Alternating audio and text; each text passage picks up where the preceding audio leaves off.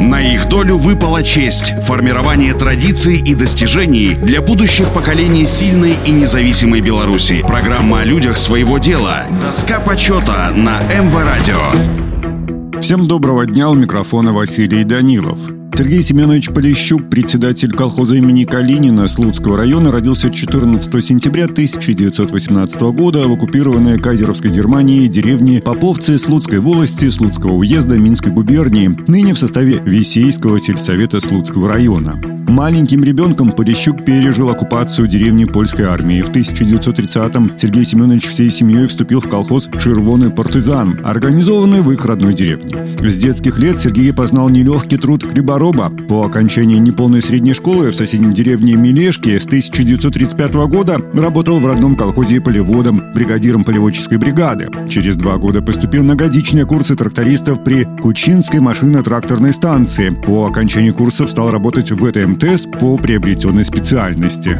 После демобилизации в марте 1947 года Сергей Семенович в звании старшего лейтенанта запаса вернулся в родные края, где сразу же был выдвинут на руководящую работу. Работал председателем исполнительного комитета Мелешковского сельсовета Совета депутатов трудящихся, принимал участие в восстановлении сельского хозяйства, разрушенного в годы войны. В качестве первостепенной задачи по поднятию сельскохозяйственного производства председатель определил проведение культуротехнических мероприятий и повышение повышение культуры земледелия и правильную организацию труда колхозников. Он организовал и умело мобилизовал сельчан на скорейшее наведение порядка на колхозных землях, для чего был пересмотрен порядок землепользования. Колхоз имени Калинина первым в районе начал работы по мелиорации земель. Год от года росло и крепло коллективное хозяйство. Осушенные земли начали давать неплохие урожаи, появились деньги на колхозном счету. Хозяйство смогло закупать современную технику. Сергей Семенович не жалел средств и финансов на оккультивирование и осушение земель, хотя некоторые члены правления и противились этому. Как дальновидный руководитель и способный организатор сельхозпроизводства,